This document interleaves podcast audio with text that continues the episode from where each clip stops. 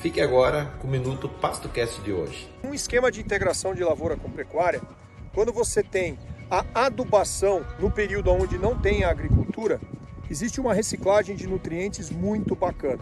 Essa reciclagem vai ter uma interferência muito grande na próxima lavoura. Áreas que foram pastejadas e que agora estão dessecadas também contribuem bastante para o aumento de palhada para o sistema de plantio direto. Esse modelo de integração é que é bacana. Não simplesmente você ter uma lavoura e depois ter um manejo, um pastejo de um pasto que depois vai estar tá rapado.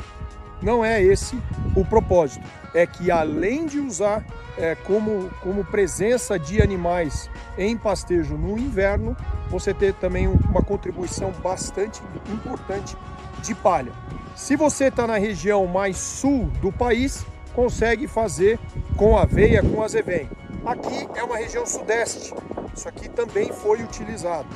No centro-oeste e no norte, eventualmente você tem que ajustar isso. Existem situações que você consegue colocar as tropicais na sequência das lavouras. Então lembra que a reciclagem de nutrientes é o que faz toda a diferença.